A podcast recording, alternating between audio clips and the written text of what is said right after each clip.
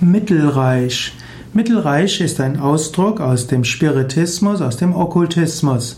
Mittelreich ist eine feinstoffliche Ebene, eine Astralebene im Jenseits.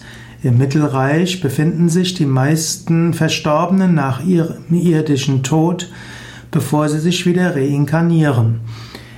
Der Mensch ist letztlich unsterbliches Selbst. Er hat einen Astralkörper und auch einen physischen Körper und einen feinstofflichen Körper.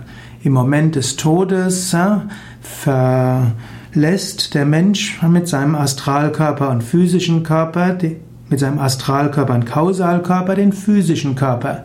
Er steigt auf in die zunächst in die Burloka, in eine erdnahe Ebene, das heißt, er sieht noch das, was auf der physischen Ebene geschieht. Wenn jemand längere Zeit auf der physischen Ebene verharrt, das heißt, er sieht noch die ganze Zeit die physische Ebene, ohne seinen physischen Körper zu, ja, mit seinem physischen Körper etwas machen zu können, dann ist das das untere Reich, die untere Ebene. Ja, man würde dann als erdgebundener Geist als Preta bezeichnet werden. Normalerweise innerhalb von drei Tagen bis drei Wochen verlässt die Seele diese Burloka und geht ein in die Bhuvaloka. Und die Bhuvaloka ist dann das Mittelreich. Und im Mittelreich, in der Bhuvaloka, erlebt der Mensch das, was seinem Schwingungszustand entspricht.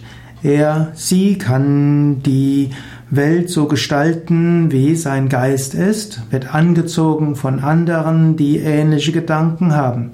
In diesem Mittelreich gibt es dann sowohl himmlische Ebenen wie auch Höllenebenen, wobei die Hölle letztlich das, der eigene Geist ist.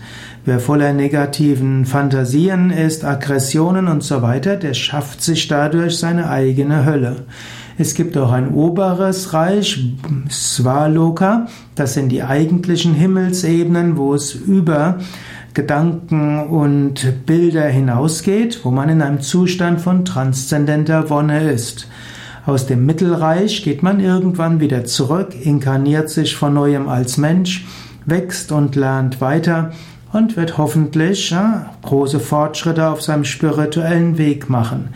Irgendwann wird man so weit sein, dass man nach dem Tod nicht im Mittelreich verharrt, sondern im höheren Reich hineinkommen kann, in Svaloka und vielleicht sogar über das hinauswachsen und die Einheit mit dem Göttlichen erfahren. Ich habe ein Buch geschrieben, Karma und Reinkarnation, wo ich sehr viel detaillierter noch spreche und beziehungsweise schreibe über die verschiedenen Himmelsebenen und die verschiedenen Ebenen, durch die man nach dem Tod hindurchkommen kann.